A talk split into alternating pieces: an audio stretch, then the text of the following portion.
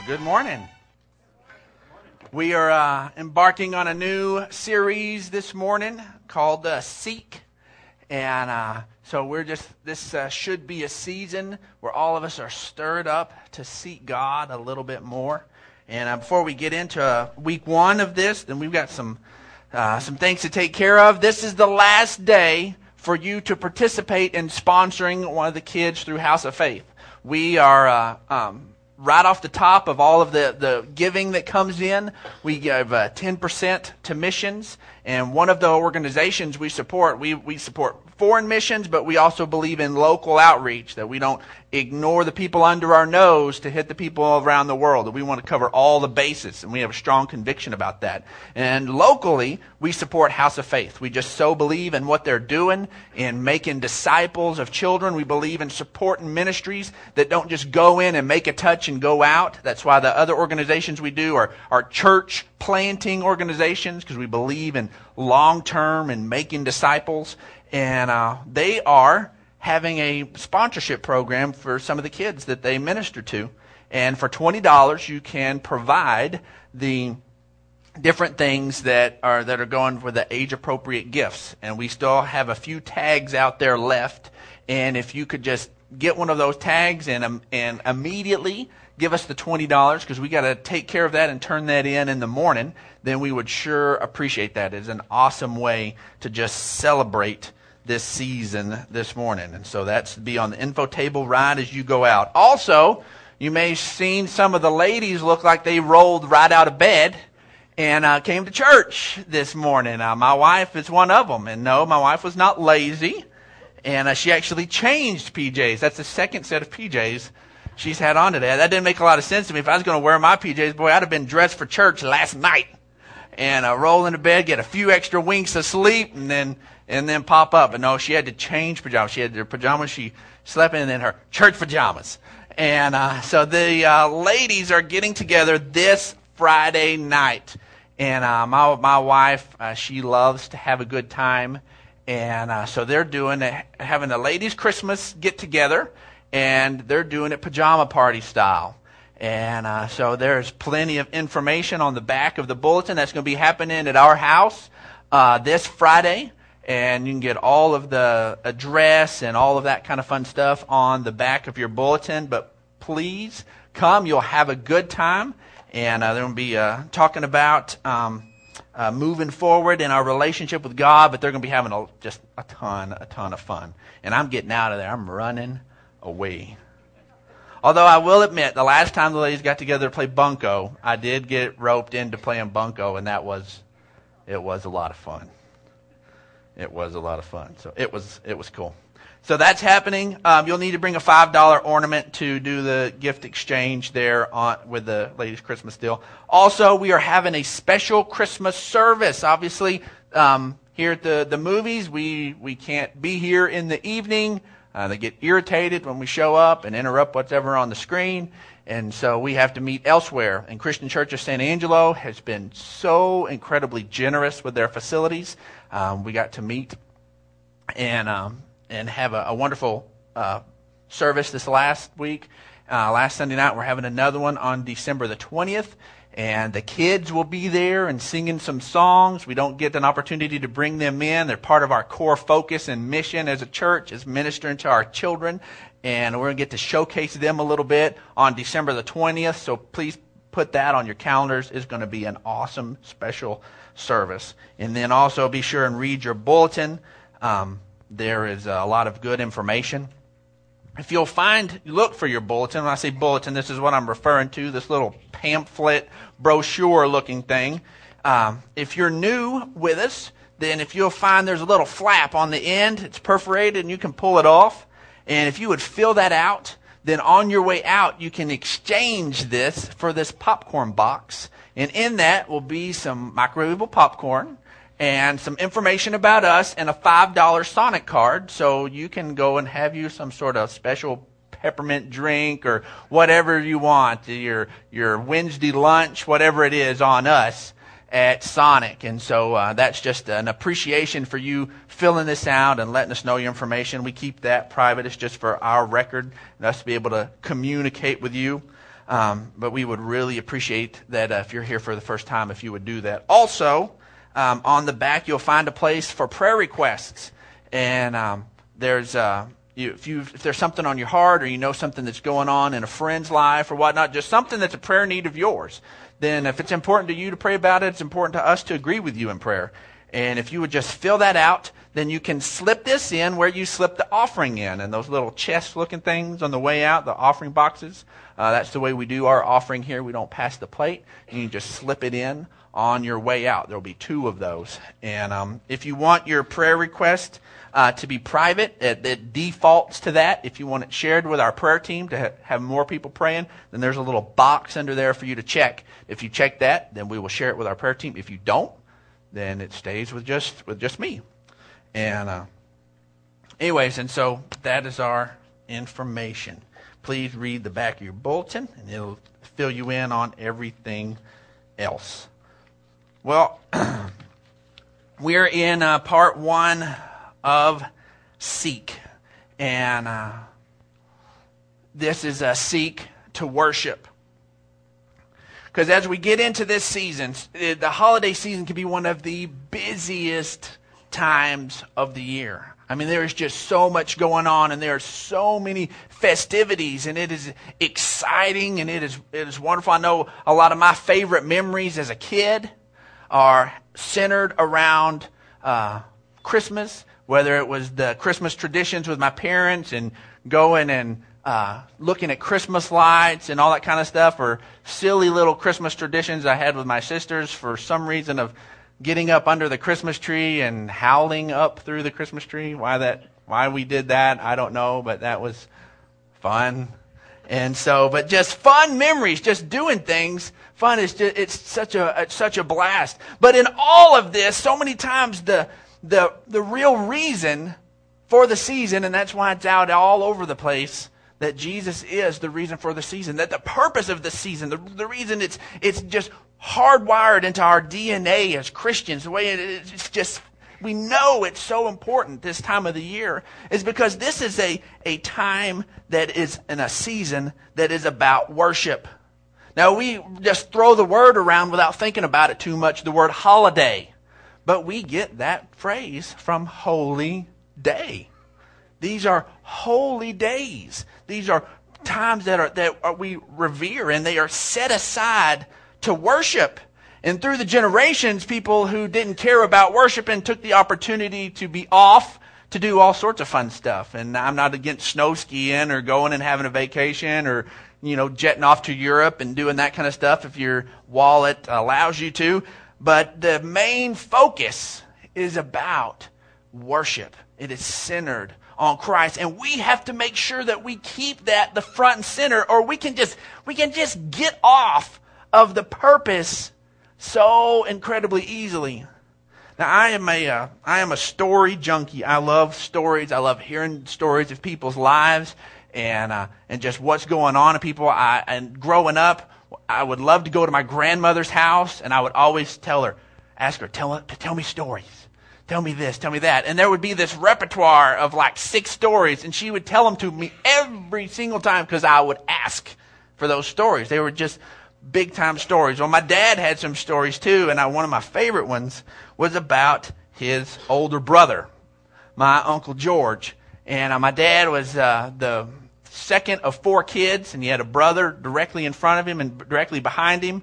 And uh, Clark men like to to have fun and be a little rambunctious, and so there was lots of fun them getting in trouble stories.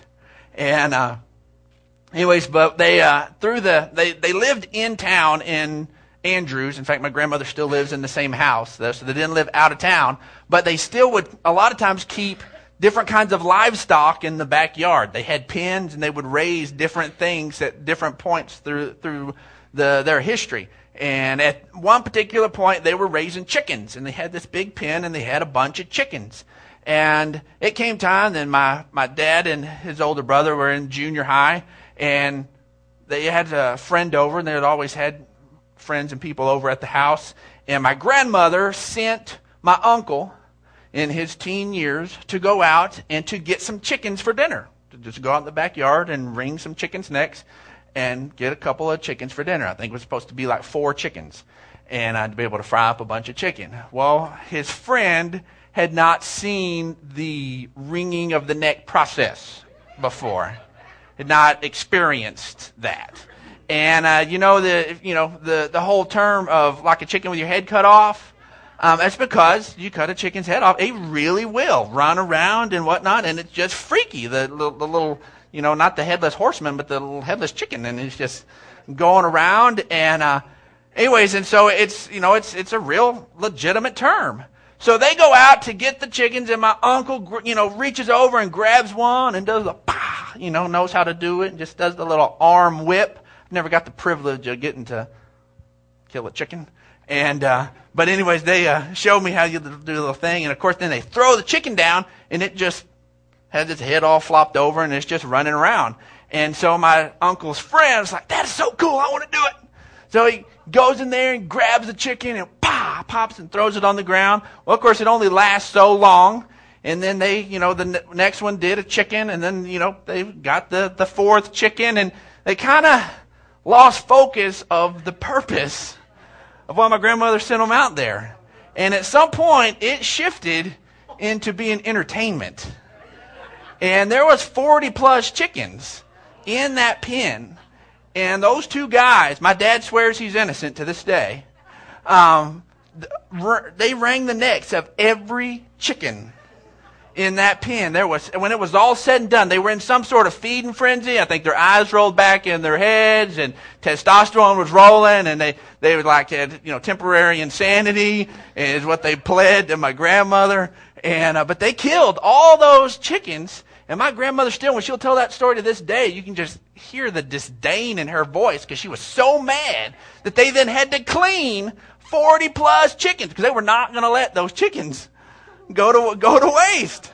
And so they had lost focus of what the, the reason was, that it had become something that it was never intended to be. Yes, there was the, the cool little excitement part of it, but it was about putting dinner on the table. It was about something else entirely, and killing all the chickens subverted the whole reason for having the chickens, anyways. They're supposed to reproduce and have chickens from then on, and they have to start all the way over. We have to make sure that why the whole reason of Christmas that we are stay rooted into what it is all about. Man, there are so many things that are good and necessary. It is a wonderful thing to, to have the productions and to, to go and look at the lights and to, to have the gift giving and all of that stuff. But ha- we can't lose the real reason in the middle of all the fun.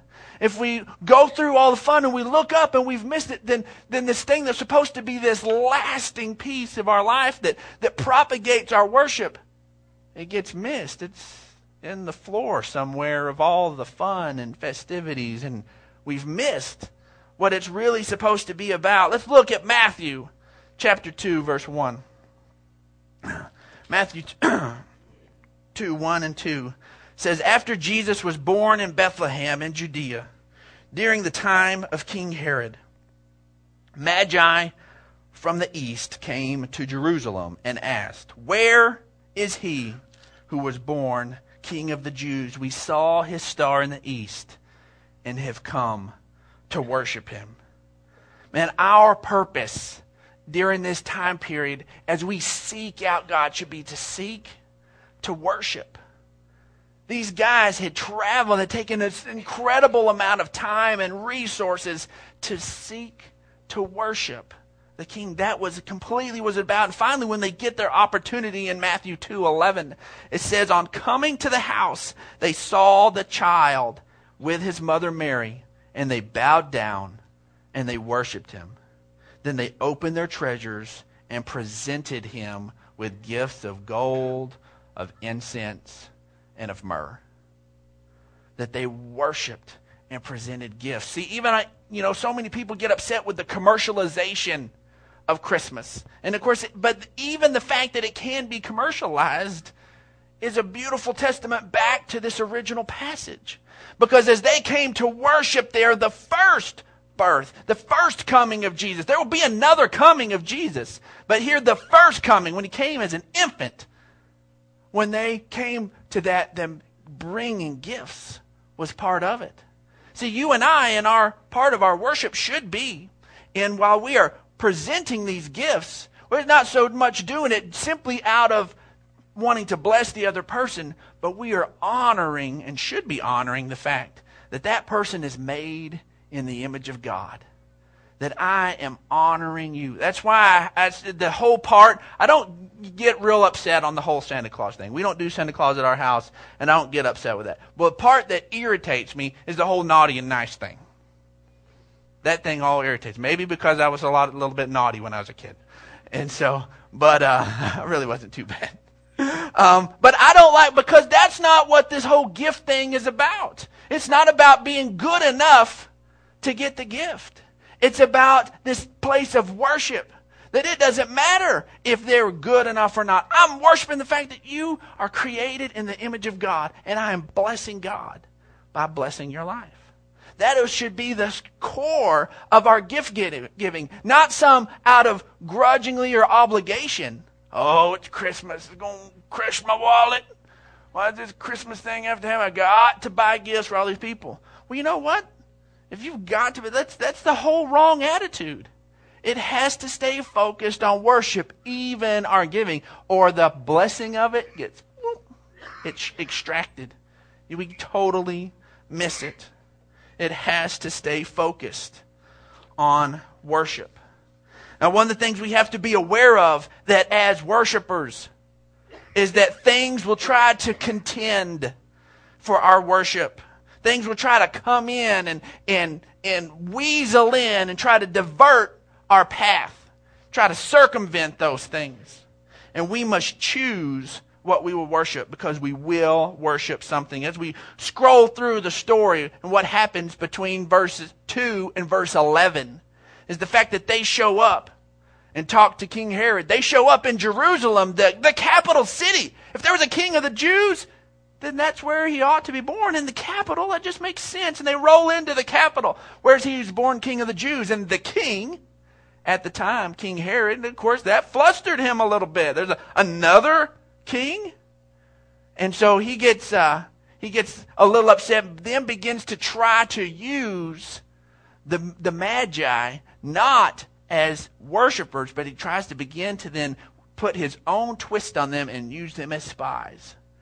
And the Holy Spirit speaks to them and warns them, and they don't go back the same way, and it, it doesn't get used that way. But he tries to use them as spies to find out who this king of the Jews is. See, Jesus dealt with this himself. We see there in Matthew 4 9 through 10. Says, where he gets tempted by Satan, and Satan wants him so much to worship him. He wants to break that connection with God. And Matthew 4 9 through 10 says, All this, this is Satan talking, all this I will give you, he said, if you will bow down and worship me. Jesus said to him, Away from me, Satan, for it is risen, it is written, Worship the Lord your God and serve him only worship Him only. It has to stay about worshiping God. And if we don't, things will begin to come and try to redirect our worship, whether it's the, the subtlety of a devious King Herod or it's the right out attack of a Satan saying, boom, do it, worship me. Just openly go at it. But there's, there's always this th- place of, of this contention for our worship because we will worship something. We can't opt to just, I'm just not going to worship anything. We were wired for worship. And to think that, well, I, I, I can, I, am not, I'm just not going to worship anything. You know, there's a, there's another end to that, to that pipe. Now, my grandfather, I've told y'all Papa stories before, and I, I, I so love my Papa, but he is, he can just get into some predicaments. And, uh, anyways, there was one, one time when he was out working with the county in Andrews and had had a, had had a whole load of pipe in the back of this truck. And he had to go out and unload this pipe out at the dump. Well, he went out there by himself and he was grabbing the, the pipes and grabs one of them and gets, begins to try to pull it out. And uh, all the other pipes had kind of come loose and this one was still in the stack and he begins to try to pull it out. Well, it won't come. Well, I, Papa decides he's going to, he's just going to pull hard. Well, he sits there and he goes and he just going to yanked that sucker loose. Well, he did not realize that that particular pole was twice as long as the other poles. And, and it was bent back around. And one of these other poles that was in the stack was actually the rest of the pole he was hanging on to. And grabs that pole, and sure enough, it comes loose, and the other end of that pole, pa, busts him right in the forehead. And just boom, just smacks him right in the forehead. So many times we can think that we, we can do one thing without a repercussion, and we don't realize there's another end to that thing. There is a, there's another end to thing. We, we can't just not worship or choose to just worship something else a little bit. We are, we are wired to worship, and we have to choose that God is all, the only thing we're going to worship. We have to make sure that we don't let anything else slip in there. You know, it's often been said that we as Americans that we worship our work and that we work at our play and that we then play at our worship. We have to make sure that we keep all of those things in the right order. Because we will worship something. There is something that we will put on the pedestal that we will live for and we will make our decisions based on and, and we will sacrifice for. Whether it's for ourselves, whether it's for a hobby, whether it's for another person. And I tell you what, you can easily get another person into that role. Now we're supposed to honor and love each other as spouses, and, and, we're supposed to. But if that role falls into that that ultimate loving your neighbor as yourself role, we have to make sure that we keep the first one, the first commandment in place, that we love God with all our heart, soul, mind, and strength and our neighbor as ourselves, and our spouse is our most immediate neighbor. We are supposed to love and be devoted to them, but not more than we are to God. We have to make sure that God stays in that ultimate top number one role. Matthew 15, we have to make sure our worship is correct, is it's right. Matthew 15, 7 through 9 says, You hypocrites, Isaiah was right when he prophesied about you. These people honor me with their lips, but their hearts are far from me. They worship me in vain. Their teachings are but rules taught by men. That's what Jesus is saying about this. That these people had slipped into this and that it wasn't about real worship. It wasn't about this heart expression. It became these rules taught by men.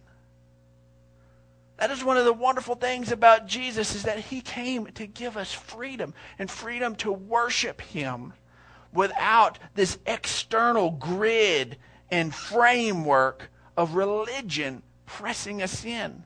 But we have the Spirit and life of God on the inside of us, expressed from the inside out. It is completely and totally different than these vain rules shoved from the outside. It's something that He wanted to write His laws on our heart, and then it comes from the inside out. Romans 1:25 says they exchanged the truth of God for a lie and worshiped and served created things rather than the Creator who is forever praised. It wasn't that they just worshiped nothing. No, they exchanged the truth of God for a lie and worshiped something else. Created things. Something they created in their own mind, some, some, something they set up and created, whether it was a, a physical idol, whether it was whether it was some other thought process, whether whatever it was, they created and worshiped and made that God in their lives. We have to make sure. And this holiday season is a wonderful time to just recalibrate and go, man, this is about seeking after God. This is about seeking King Jesus in my life. See, worship should be a response to God drawing us near. True worship is not a forced requirement, but it is an expression of the heart. I love how innocently the Magi, these wise men, show up.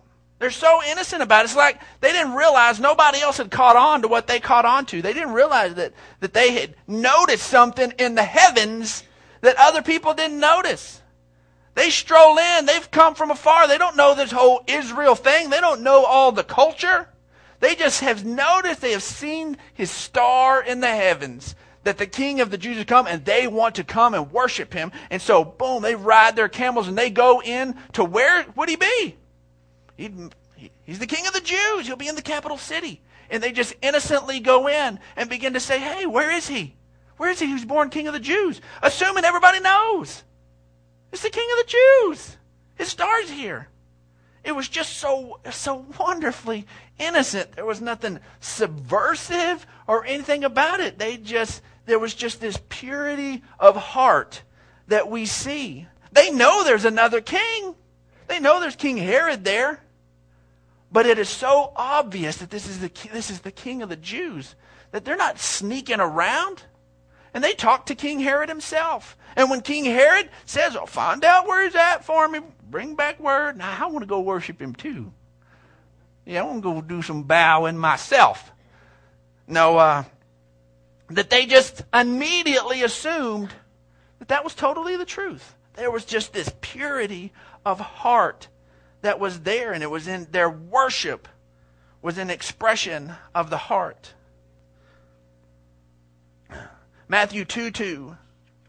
and they and asked, Where is the one who was born King of the Jews? We saw his star in the east and have come to worship him. It is just so wonderfully pure. Ephesians 2:13 says, "Now in Christ Jesus, you who were once far away have been brought near through the blood of Christ." There's just this should be just this place of understanding that we have been brought near. God is drawing us near, and worship is a natural expression of that. It should just should come flowing up out of our hearts. Hebrews 10:22. This is in the New International Reader's Version. It says, "So let us come near to God with an honest and true heart. Let us come near with a faith that is sure and strong. Our hearts have been sprinkled, our minds have been cleansed from a sense of guilt, our bodies have been washed with pure water." There is again this beautiful picture of the fact that Christ has redeemed us. And we just come in this worship should just be this expression, uh, this wonderful, pure heart expression. That's one of the things that I, I love with the holiday season is that a lot of times Easter, as powerful it is, can be intimidating because it is a, the Easter scene is a gruesome scene. The crucifixion scene is a gruesome scene. And man, love was could not have been painted any more passionately and purely than what Jesus endured on our behalf. It's the greatest hero story ever told. The greatest hero story of all time and ends with the greatest comeback ever coming back to life. But even at that, a lot of times that expression can be intimidating and, and heavy. But how beautiful and pure is the fact that God came down for you and I and started that process with Jesus as a baby there lying in a manger. Not a lot of pomp and circumstance, few shepherds, some wise men that had their act together and noticed what was going on in the heavens. That it's just such a wonderful, pure thing. I see, when it comes to worship, how we worship matters. And it must be in spirit and in truth. See, the Spirit and the truth work together. The one leading the other and then back again. The Spirit brings us into truth, and the truth draws us in to the Spirit. In our worship, it, it should work like that. It is constantly moving us. It's, it's one of those things, it should, should be from the heart and not this specified formula. That's why the Spirit is there. It's, it's not just worshiping in truth, that there is this little grid of outlines and you boom, boom, boom, boom, boom. You've checked these little marks, these little pieces of points of truth, and you have completed good worship. No, you have to have incorporated the Spirit. Yes, there's truth to it. Yes, it's not just all willy nilly crazy. Yes, there are principles in the Bible for worship that we see completely laid out. But we have to make sure that this Spirit is involved. I love the, uh, I ran across this, this uh, little analogy on the internet, and it just totally cracked me up because a lot of times people really argue over worship styles. I mean, they just really argue over it, and it just kind of cracks me up. When really, a lot of times, it's uh, what really matters is something a little bit different. Story is, is goes there's this old farmer who ended up having to go into town for business and do some some business in town overnight. So he goes into the big city and he wants to go to church. He is not going to miss church. So he goes in church and goes in this big city church and goes and comes back and his wife asks him, "Well, tell me how that how that big city church was." He says, "Well, it was pretty much the same, but instead of singing hymns, they they sang these praise choruses things." And uh, she's like, praise chorus. She's never heard of a praise chorus. They'd only done hymns all their lives. They didn't know anything other than hymns. So she says, Well, what is a praise chorus? And he said, Well, let me see if I can explain it. And I'm just going to have to read this. He says, um, Well, let me find my place. There we are. It says, Well, it's like this. If I were to say to you, Martha, the cows are in the corn, well, that would be a hymn. If, on the other hand, I were to say to you, Martha, Martha, oh, Martha, Martha, Martha, the cows, the big cows, the brown cows, the black cows, the white cows, the black and the white cows, the cows, the cows, the cows are in the corn, are in the corn, are in the corner, in the corner, in the corn, corn, corn, corn. Oh, the corn. Yes, the whole herd is in the corn, in the awesome corn. It's true. The whole in the awesome corn. Well, it's true. The whole herd in the awesome corn. Hallelujah. Wow. Well, that would be a praise chorus. But then on the other end, while he was there, there happened to be a young man from that church that ended up in his little farming community and going to his church. He was not going to miss church. So the young man ends up going and he attends church and he comes back and his wife says, uh, well, How was the church? How was that? He says, Well, it was pretty much the same, but they sang hymns instead of our regular songs. And uh, she's like, Well, what's a hymn? She'd not been around traditional church. And she's like, Well, what's a hymn? He said, Well, let me explain it to you like this. And he said, If I was to say,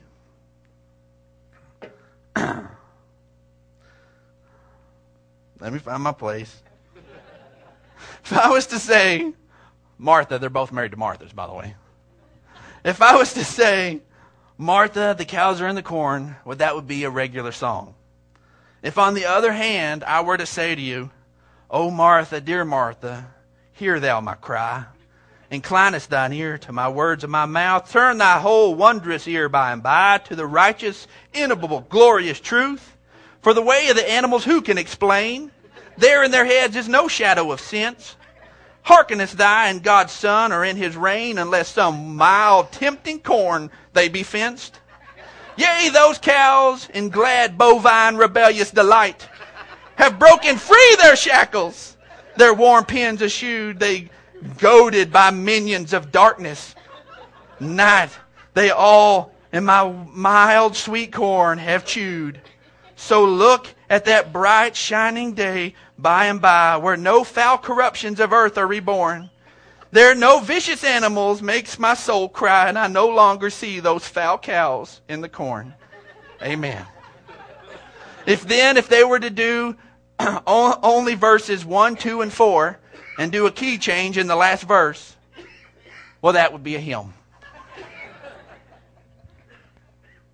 But see, the funny thing is, is that a lot of times we don't understand other people's styles of worship. We don't understand what's going on. But in the hearts of both is an expression of love and adoration to God. See, as we, as one of the things I noticed on my trip is, man, God is so wonderfully multifaceted that there are so many wonderful ways and flavors to express our heart of worship to God. It's not the way the guitar screams or doesn't scream, although I have a preference. It's not in the way the, the organ or the piano or the way the words are worded. What matters, what matters is an expression of the heart. This holiday season, we have to make sure that we stay rooted and focused, that, that it is focused on our heart after God. John 4, 23 through 24 says, Yet a time is coming and has now come when true worshippers will worship the Father in spirit and in truth. For they are the kind of worshippers the Father seeks. God is spirit, and, he wor- and his worshippers must worship him in spirit and in truth. We must worship him according to the truth of his word and allow our hearts, the spirit of Christ that is in us, to then come back out of us and express true worship to God. Hebrews 12:28 says, Therefore, since we are receiving a kingdom that cannot be shaken, let us be thankful and so worship God acceptably with reverence and awe. I like the way the message translation reads that passage. It says, Do you see what we've got? An unshakable kingdom. And do you see how thankful we must be? Not only thankful, but brimming with worship. I love that word picture brimming with worship, just full to the top, deeply reverent before God, for God is not an indifferent bystander. Well, it's this holiday season. Man, I pray you're blessed and able to have a wonderful Christmas. I'm able I hope your trees are full of gifts and, and your family times are wonderful. But most of all, I pray that during this holiday season that you are drawn closer to God than you have ever been in your life that your worship goes to a deeper place, that you are drawn in and you genuinely seek God. I tell you what, this is a wonderful time of the year when so many people's hearts and minds are turned towards God. A lot of times, one of the best acts of worship you can do is to, is to just refer somebody. I know that the greatest thing, greatest compliment anybody can give me is to refer somebody to our church. I mean, that's just, you just can't get any better than that. Well, you know what? During this holiday season, people's hearts are open. Listen to your friends and your neighbors. You see an opportunity, won't you refer them to Jesus? Won't you point them? Give God the ultimate compliment, the ultimate praise. Point them to Jesus this holiday season. Well, this morning I would be, well, this morning I would be, well, this morning I would be, well, this morning I would be well, this morning I would be, well, this morning I would be, well, this morning I would be,